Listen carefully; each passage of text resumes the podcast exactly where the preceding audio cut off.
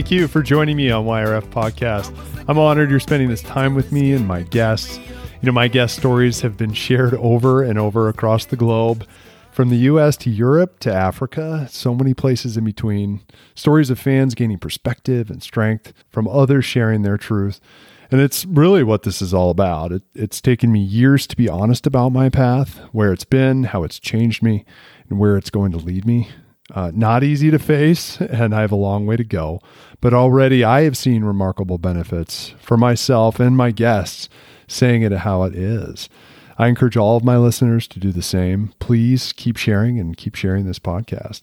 My guest today, what can I say? Wise beyond his years, uh, huge heart, aware of so many aspects outside of his life sphere. It blew me away. Was far from his maturity at his age, nowhere near the selflessness and understanding he demonstrates with his actions.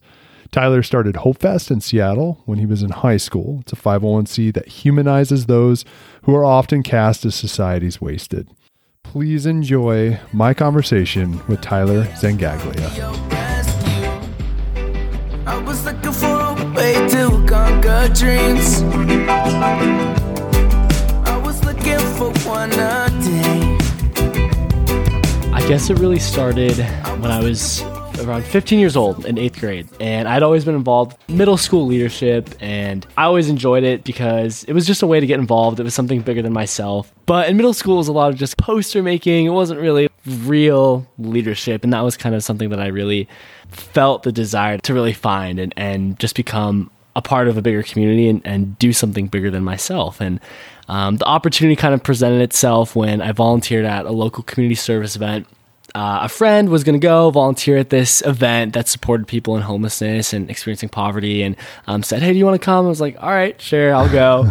um, wanted to check it out and went down with him. And, and I had no clue kind of just the direction it would really put my life Did it move you? in a lot of ways. Yeah, absolutely. Yeah. Just kind of in, in the short time I was there, I saw so many things that I didn't really expect to that I hadn't really seen before. You know, being a 15 year old and growing up in a suburb outside of Seattle, I hadn't really seen a lot of the issues that were existent just 20 minutes away from my hometown. You know, when I walked outside every day, I didn't see the poverty and homelessness that exists in downtown Seattle. It's a very, very different painted picture. But, and so the picture that was painted for me was, you know, I was so fortunate and lucky to, I've always been lucky to, to be there, but it's not accurate of what our community really faces because just 20 minutes away it's a completely different story and and there's our neighbors and people who are suffering and in need um, and so going down there and really seeing firsthand people who are struggling and at this service event and people who are receiving these services and you know, hadn't had a haircut in a year and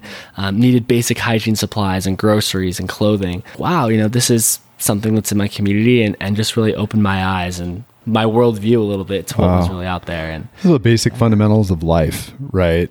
Getting a haircut, being able to brush your teeth with fresh water, uh, you know, taking a shower. You know, those are the obvious ones too. But but also like getting your teeth cleaned and um, have deodorant at your disposal at all times, right? yeah, absolutely, absolutely. And you know, you don't realize that those things are so necessary until you don't have them or until you have a firsthand conversation with someone who doesn't have them and it really hits you the things that you take for granted and that was just one of the most impactful parts of that of that first day So you know, you probably wouldn't have gotten involved uh, at all had you not had this first experience, right? And to, to you, you you raise a good point. You don't think about it until you meet somebody and actually talk to somebody about it. That's usually how um, racism is is eradicated, right? Because you're not really exposed to a certain race. And you have all these predisposed notions of who they are, and all these cliches and things you've seen on on, on movies, and then then you go and, and you meet somebody uh, that's of a different ethnicity than you. You're like, oh shit, that, that actually, that all all that can be dispelled. All my ideas uh, and my prejudice is dispelled in a matter of moments when you talk to Yeah. somebody with real genuine purpose. I don't know where you fell within the social class, uh, economically or whatnot, middle upper class. Middle class Yeah, it's okay. To, it's it's it's not not not not shameful to say upper class. I know it's kind of hard to say. at times. But it's really important to understand the disparity between the way you grew up and then the way these the majority of homeless had in, in Seattle and how close you were in proximity. Exactly. Exactly. 20 freaking minutes and they're they're living on the street and you live in suburbia in a beautiful town in a nice house and your parents are together yeah and sometimes it's it's so close that you don't see it i mean it, there are peers that we had and friends that i had in high school who had experienced homelessness before and Oh, wow. so many people just never knew that because the picture you see every day is this nice middle upper class school and community and it's amazing incredible place to be and i love it but it that's still there and exists and just Mm. because that's what you see doesn't mean that there isn't a lot more kind of beneath the surface. And Right. you know that was part of kind of what started everything for me too was a lot of um, my peers. I found myself with my eyes open and i was like i want to help open other people's eyes as well. We all haven't really seen this. We all really don't understand the, the depth of the need that's there and how complex this issue is and so that's kind of why I, I also with my work put such an emphasis on it being youth led and youth run and making it all done through youth because i want to give people that same experience i had with really hmm. seeing the world for what it is and, and our community Isn't that? Don't you think that's the answer? And we'll talk about why why we think uh, where homelessness stems from, of course. And, and everyone's got their own opinion. We talked a little bit about this off mic, depending on what side of the fence you're on, whether the more conservative or um, the more liberal. Depends on where you feel like this is. Uh, this all generates from. More and more, we're finding that intervention is far more effective when youth are involved. I almost feel like the more elderly, the more adult, the more bias that we take into something, the more apt we are to screw something up. So it is up to the youth.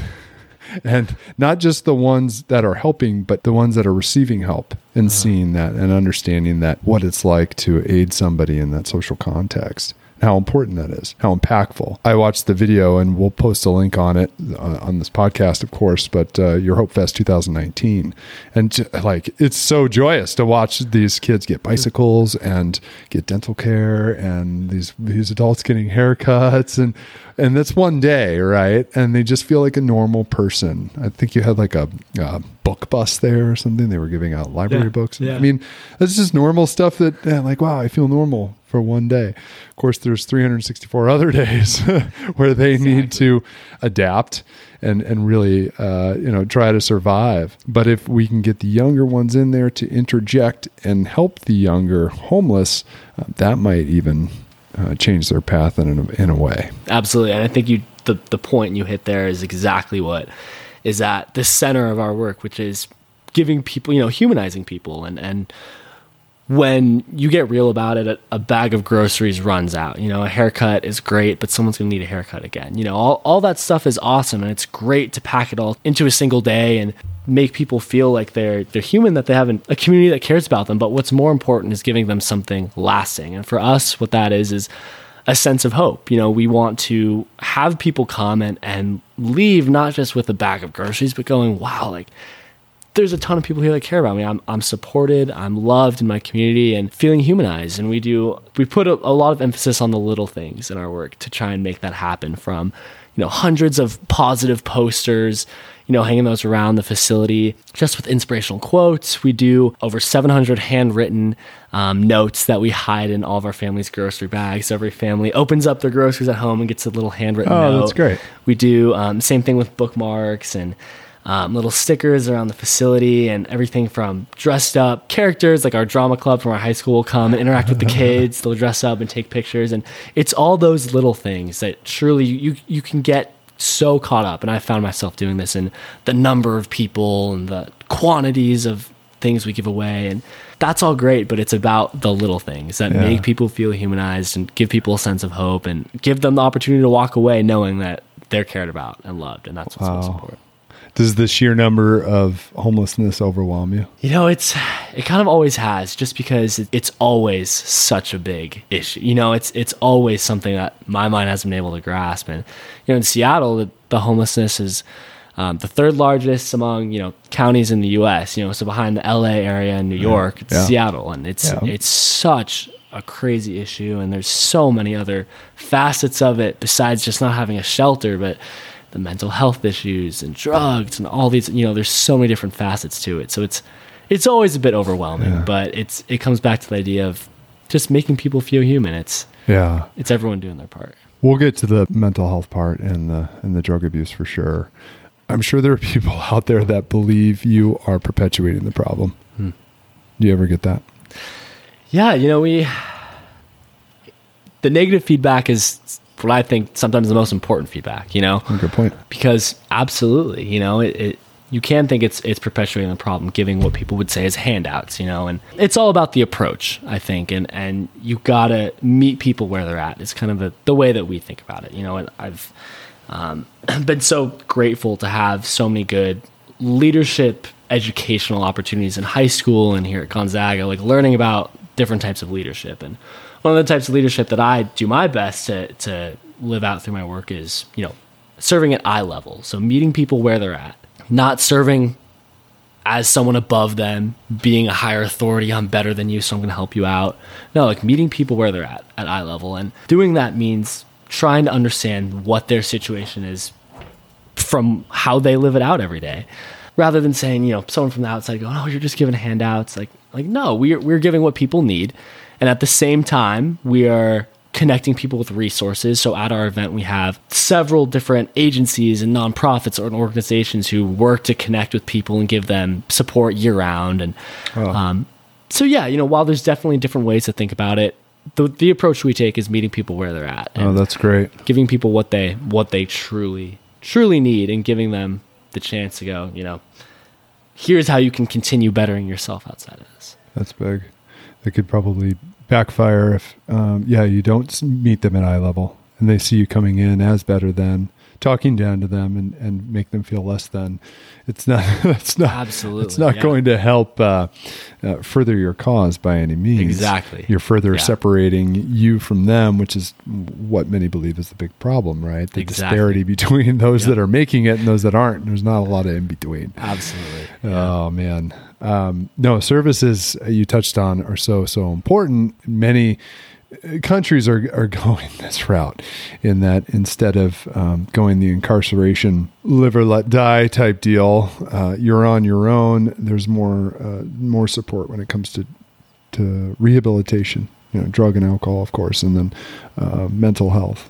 Uh, because th- those, I believe, um, I mean, scientifically, we could even um, say that there's proof that that's not something that's within their purview to fix. It's not something they have total control over, right? So, whose responsibility is it?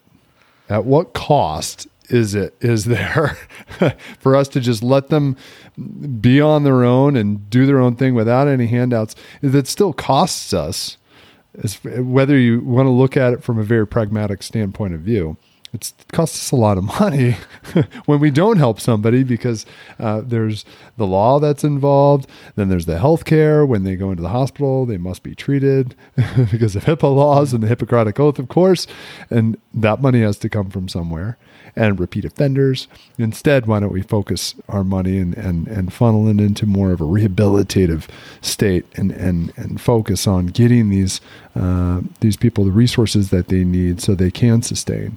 Help them change their environment. One of my favorite things i do every year is speak at the juvenile detention center. These kids man oh my gosh. I mean they're coming from impoverished communities of course. Some of the most violent uh, grotesque stories that you could hear f- f- from a child growing growing into adulthood with that environment. And here they are in juvenile detention in, in a jail. So much so that you know that is their reality.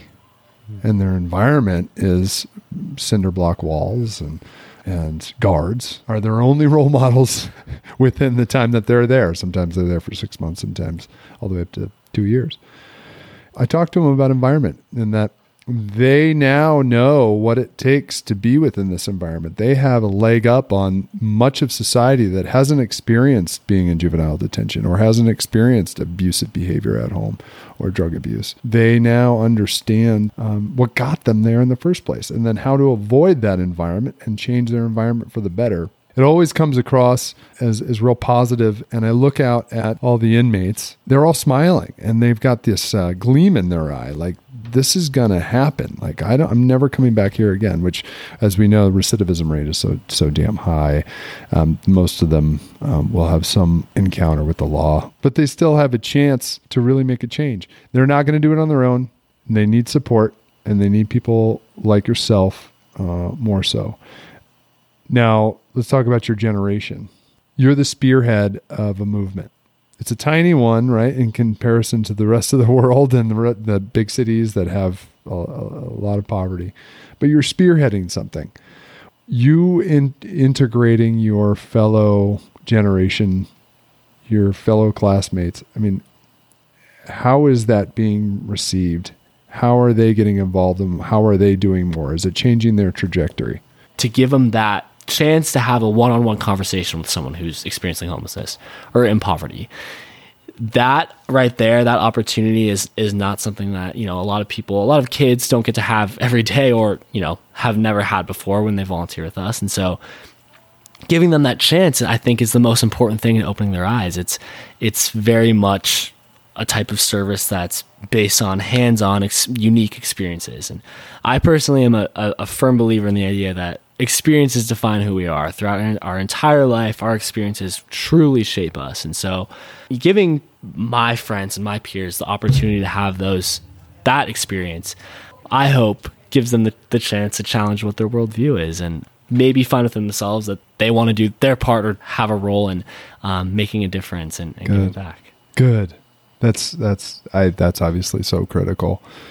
I really think that focusing on policy and the politicians that would push agendas that focus towards helping alleviate some of the strife of these people is important. And that's something that we can do passively. If we don't want to if we don't feel comfortable going down to the homeless shelter and handing out bags of groceries or even going down to donate clothes, at least we could do that, mm. right? We could either be very direct about it, we could deflect, have somebody else do it, or we can be distracted and not do anything. And those are those are all three important decisions that we all kind of make. Right now, dealing with a real problem. If you don't believe it's a problem, then you're you're part of the problem because you're certainly not part of the solution. and it doesn't matter if you're passive. I, I, you know, you can't blame people for being like, you know what, fuck you. You're not going down and passing out uh, food at the soup kitchen. You're not doing enough. No, no, no, no. That's not how it should go down. not really the approach right? No, it's not because then you're dis- you're dissuading anyone from doing any any any help, right? Um, and any help is better than none for sure. And just as you say, maybe someone that's contributing in in a, in a small manner will be touched by uh, someone that's uh, homeless, or you know, chances are, what one of eight people have, have some sort of poverty or you know adverse childhood experience that throws them into life disarray that could look like poverty uh, yeah, yeah. That, I think it's important that we all are exposed to it in some way, shape, or form, whether it's a tiny bit or we just throw ourselves into the fire like you have. You're so right. Like you said, it, it's everyone can can do it in their own way. You know, the way that you have an impact on the world is through what you're passionate about. You know, hmm. living out what what you find a calling in yourself to do, and the more we can have, you know, my generation and, and youth and younger people using their passions to make a difference. That's mm-hmm. that's ultimately the way that we'll have the biggest impact. It's not like you said, forcing everyone to go down in the soup kitchen. That is, you know, that's not going to do anything besides make people unhappy about it. You know, Right. But telling people, hey, you know.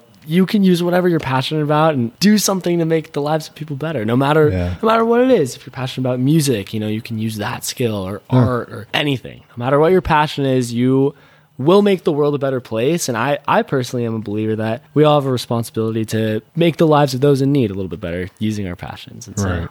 And and there's also a flip side to that. You can actually make the world a better place by using w- whatever it is that you see may help your world. So, say there's someone that's extremely money driven and is all about bottom line and could care less about whether people are on the street or not. Right? They've got other things. It would only behoove them to like, hey, uh, how could you know if I'm in healthcare How can I better my bottom line by doing what's strategically, fiscally viable and right to make that bottom line flourish, which in turn would probably help people. And if that's their mode of operandi, then great, do it.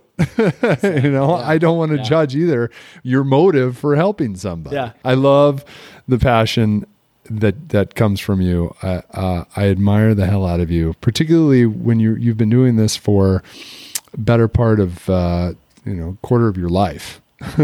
as as young as as young as you are, uh, but at the same time, that's a substantial amount of time. And I know that you won't be, um, that this won't be a fleeting endeavor for you. I believe that it's something that's lifelong for you. Oh, thanks. Yeah, Thank man. You so much. I have really just enjoyed the experience of starting something from the ground up. Not just that, but working with my best friends to do it. You know, none of the stuff could have been done by myself. You know, none of it. So I think the, the chance to like build something from the bottom, be creative, and work with people you love to do it, and do it to address either an issue you're passionate about or make the world a better place in some way Yeah. um, has been what I've absolutely fallen in love with. I would love to start my own business one day or start another nonprofit. Or I, I don't know what that would look like, but I just know the chance to be creative and, um, you know, work with others to. Get out of here, dog. this, is, um, this is a product of COVID nineteen. Is we're doing this from home, and there's dogs everywhere. My wife, Gotta love Gus. my son, Gus is here. We'll, we'll post a picture of him on social media.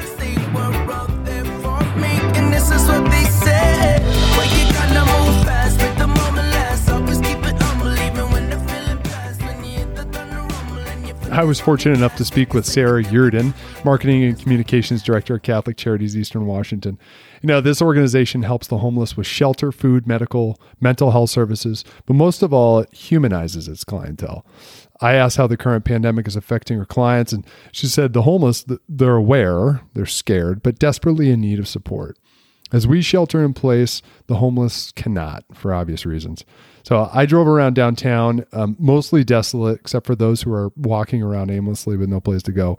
Despite this, the charity is doing their best to combat the spread of the virus. They adhere to safe social distance practices.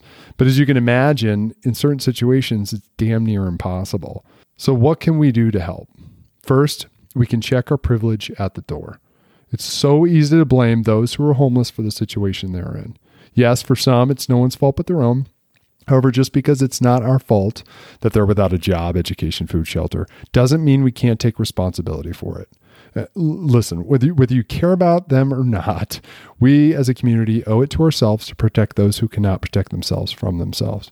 Please donate to your local charities food and money only. Uh, shelters don't have the capacity to inventory furniture, clothing at this point in the pandemic. So, at the very least, this will ensure that those who are in need of these services stay close to the charity of choice, lessening the spread of the virus. We are a caring society. The last few weeks has proven this time and time again. So, if you are not doing so already, please extend this care to those who have much less privilege. Let's get back to Tyler.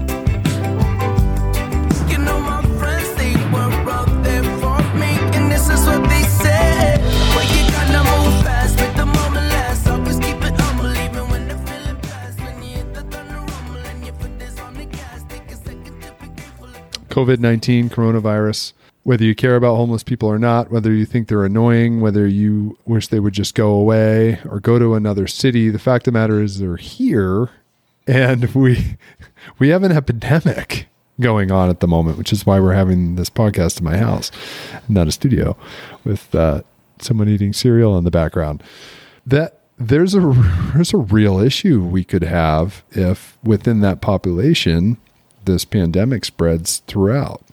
They don't have access to immediate health care, shelter, medicine, uh, and uh, they're roaming the streets amongst us, touching handles and, and doorways, uh, coughing on people and things. I mean, I, just as anybody else would, they're just more prevalently out there in the streets. They don't have a place to go to be away from 10 or more people and quarantine themselves to protect others.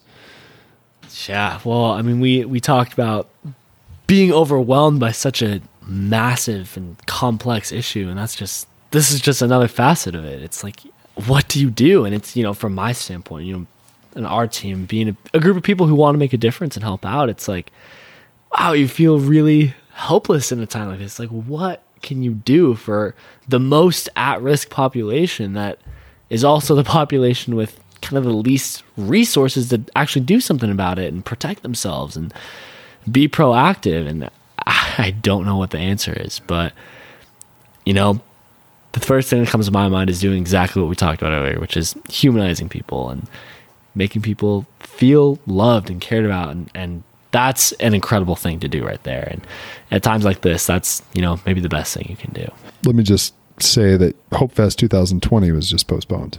This is when you get together and you have 500 volunteers. It's a Yeah. it's a major major production, right? You can do it because of this. So talk about helpless. Yeah Like that now they're that's one less resource that they're afforded through Exactly. through- and and you're just a tiny facet of Yeah. all the other resources that they have. Exactly, and it was it was the hardest decision to make. This is the time when people need everything that we're offering most, from groceries to clothes to hygiene supplies to like you said dental care and we had planned to do vision screenings and hearing screenings. This is the time when people want to stock up on things and get their health and services personally taken care of before, you know, our entire healthcare system is overwhelmed and Yeah. it was the hardest decision to make, but you know what we thought it was the best one and Of course, You know. Uh, yeah. I mean, Yeah. no brainer. Yeah. right. I mean, Right. I, I don't think the governor Inslee would even allow this to go on anyway. No. So, but but say worst comes to worst, worst case scenario, hospitals are overrun. Just like in Italy, there's had been difficult choices made on who you're going to treat, who Yeah. you're not going to. What the hell do you think is going to oh happen God. if we've got middle to upper class coming in needing health care and you've got the homeless population as well coming in needing health care what do you think is it going to be a hard choice for people or not the worst situation to find yourself in, you know? i'm sure they've thought of it Yeah.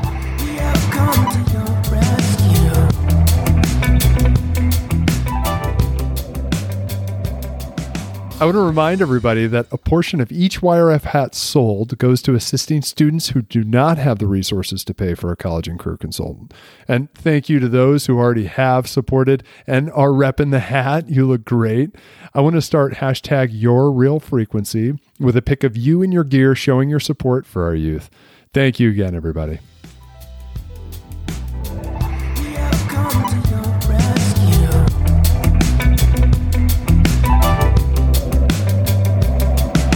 That's always special. We have there was this one time when we give away the bikes, kind of like you saw in the video. Oh, that's and, awesome.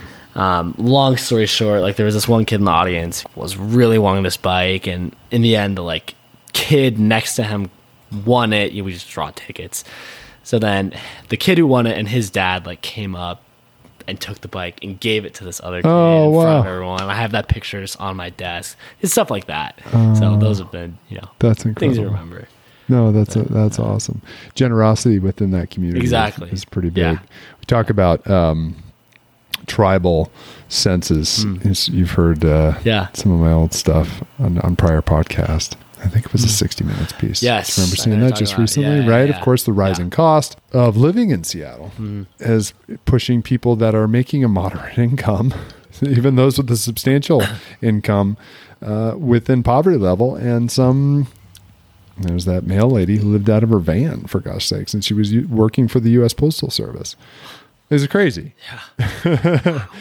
but the the one overarching message there is that there was a community of them, and there's the tent cities that you see, of course, Yeah. and they have to pick up Yeah. and move every three months or Yeah. whatnot.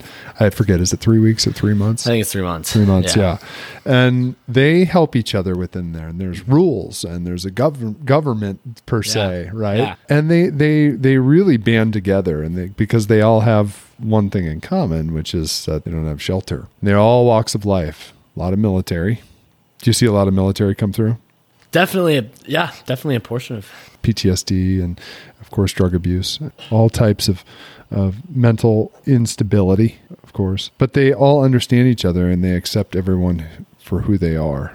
And um, and they they live. They live through some horrible, harsh winters in Seattle. It's not a fun place to be. And the only way they do that is because they're one with each other. Yeah. Ri- Right. Absolutely. Yeah. Um, I don't think that that encourages them to stay within that realm. Some people do. Some people think, oh, if they, you know, got figure out food, um, they've got someone out there to go and bring back donations, and then someone to cook it, and everyone has their own job and keep clean and no crime. This is not a bad place considering where they could be, which is under a bridge by themselves, dead. But I, I think giving them a choice between a successful career or uh, viable means for them to make their own way, they'd probably most likely choose that as opposed Yeah. to living within a community in tent city. Yeah. Many believe in adverse childhood experiences come into play when it comes to homelessness. A lot of it has to happen before homelessness happens. Crime, money deficits due to, to sickness. Where, where does that come from? Before that, it comes from their instability as children within families. And that's domestic violence, substance abuse, mental illness, parental separation, divorce, uh, incarcerated parents, and, and then it becomes cyclical. Talk about some of the services that you offer that combat some of that. A few of the things we do, we like I mentioned earlier, we provide what we call our connection center. So we bring in um, 10 to 15 local organizations and agencies and nonprofits who support people who have some of those experiences that are or things that they're currently suffering with. And whether it's you know drug abuse or domestic violence we have agencies and people there who can connect with them and really give them the resources to work after our event year round to make Yeah. a difference you know we're not the experts on that i'm certainly not so Sure, sure. providing them with those connections is you know there's so many great resources in the community and it's about we have all the people there we have the agencies it's just about making that connection Yeah.